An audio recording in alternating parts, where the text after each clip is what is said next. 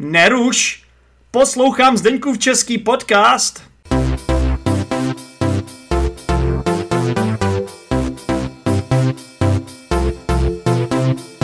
Ahoj posluchači a posluchačky Zdeňkova českého podcastu, vítejte zpět při poslechu z Brusu nové epizody. A tentokrát je tu se mnou Monika. Ahoj Moniko. Ahoj. Ahoj Zdeňku, ahoj posluchači. Rádi tě tu opět máme, Moniko, vítej zpět. Děkuju. Takže samozřejmě eh, ty jsi eh, v té epizodě jedné, které, kterou jsme spolu nahráli, eh, povídala o autech, protože jsi profesionální řidička, to je jenom pro připomenutí našim posluchačům. Potom si myslím, že jsme ještě nahráli dvě epizody na nějakých srazech zéčepáků, že jo? Přesně tak. Takže ty jsi taková trošku, jako dalo by se říct, matadorka z Deňkova českého podcastu. No to bych tak netvrdila, ale nejsem tady poprvé, ano. Už jsem měla tu čas být pozvaná. Ano, a doufám, že tu nejsi ani naposled, Moniko. Já taky. Zatím není důvod, proč bych tě nezval dále, protože vždycky eh, jako jsou to zajímavé epizody s tebou. A eh, tentokrát nahráváme eh, samozřejmě podcast, ale zároveň to natáčíme i na kameru, takže tahle epizoda bude k dispozici na YouTube kanálu Zdeňkův Český podcast pro ty z vás, kteří by nás u toho ještě chtěli vidět, což si myslím, že jsou lidi, kteří to preferují, protože prostě možná je to jednodušší pro, pro porozumění, protože vidí, jak se pohybují jako náš obličej, když mluvíme, ale pak jsou lidi, co třeba nemají na to čas a rádi jenom poslouchají a třeba u toho dělají něco jiného, viď? Ano. Takže Moniko, dneska máme velice zajímavé téma, ale než se k tomu dostaneme, dneska budeme mluvit o, o tvých eh, vlastně aktivitách uh, ohledně pomoci Ukrajině a lidem, lidem, kteří utíkají z Ukrajiny, že jo? Takže o tom dneska budeme mluvit a než se k tomu dostaneme, tak nám vysvětli, proč je tam za tebou taková tma? Protože bohužel jsem v autě, mám trošku nabitější program, co se týče práce i právě aktivit eh, na Ukrajině.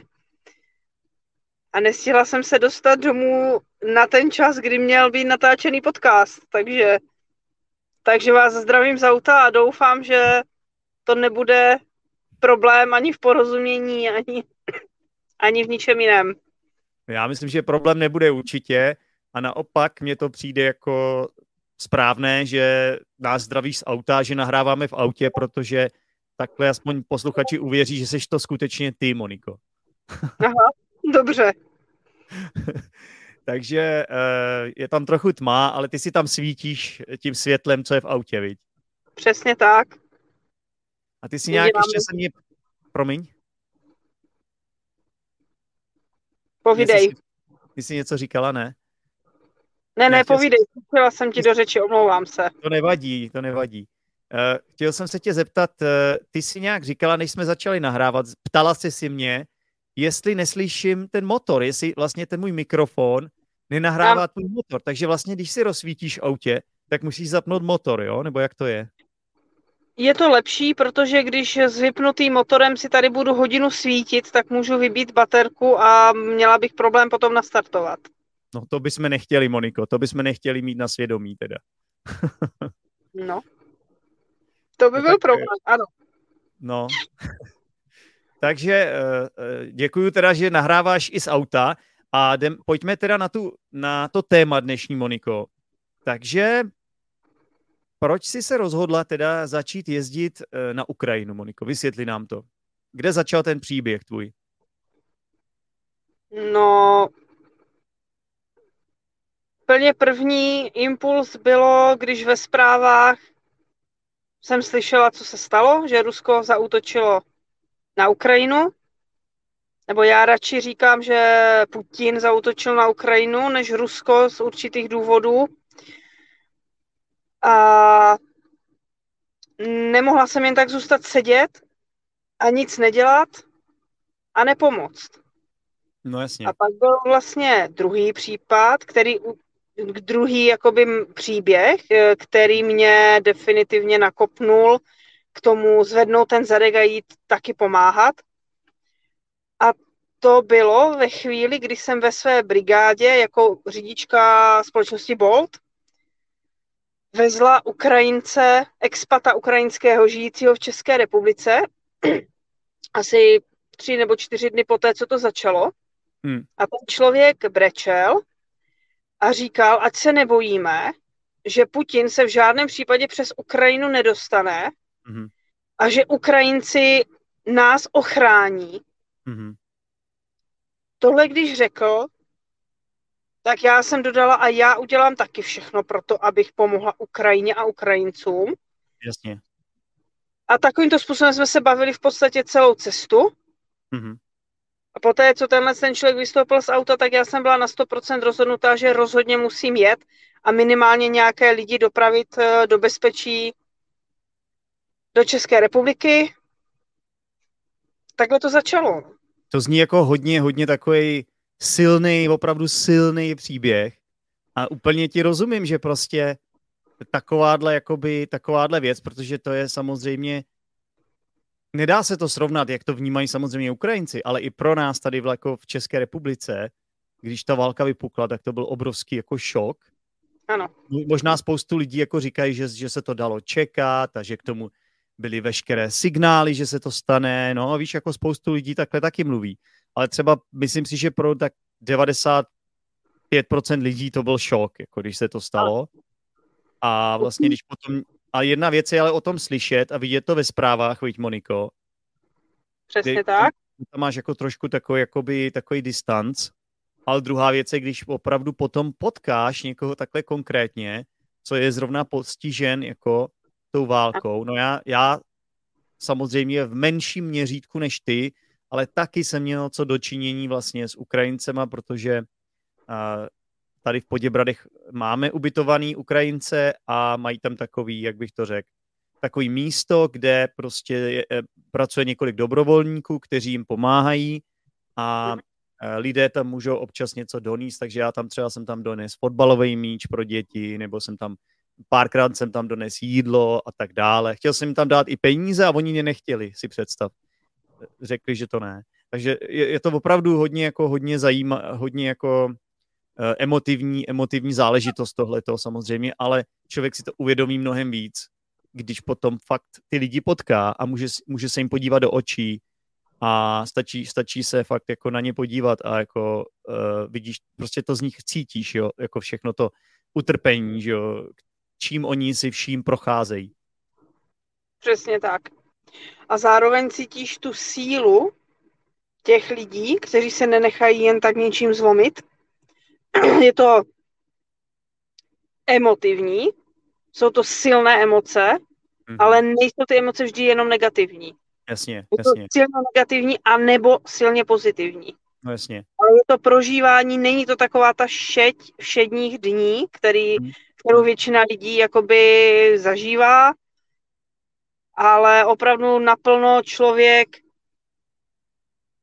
já nechci říct, že žije, jo, ale prostě hm. prožívá ty emoce velice dalo intenzivně, ať pozitivní nebo negativní. No, dalo by se říct, že to je takový adrenalin nevynucený. Nevynucený a. adrenalin, no.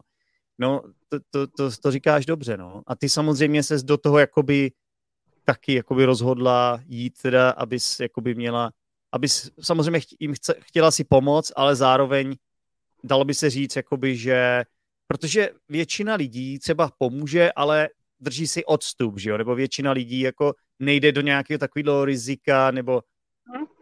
lidi často jsou i sobečtí, že jo? Ale tohle bych řekl jako, že většina lidí to, co si udělala, ty neudělá. Jako já v tom vidím jako kus takového jakoby samozřejmě uh, i dobrodružství možná z té strany. Je to jako fair to takhle nazvat, nebo? Mm, takhle. Dobrodružství to je, a je to velké dobrodružství, ale motivace k tomu to udělat nebyla, abych zažila dobrodružství. Jasně, jasně. Tak já jsem to tak nemyslel. Já jsem jakoby, jakoby říkám, že, že tam možná něco takového i bude v tom, že jo. Protože máš třeba lidi, co jedou bojovat na Ukrajinu, že jo. Mm-hmm. Z jiných zemí. Ano. Jo, a to mně přijde jako trochu jiný, než když se Ukrajinec vrátí do Ukrajiny bránit svoji vlast.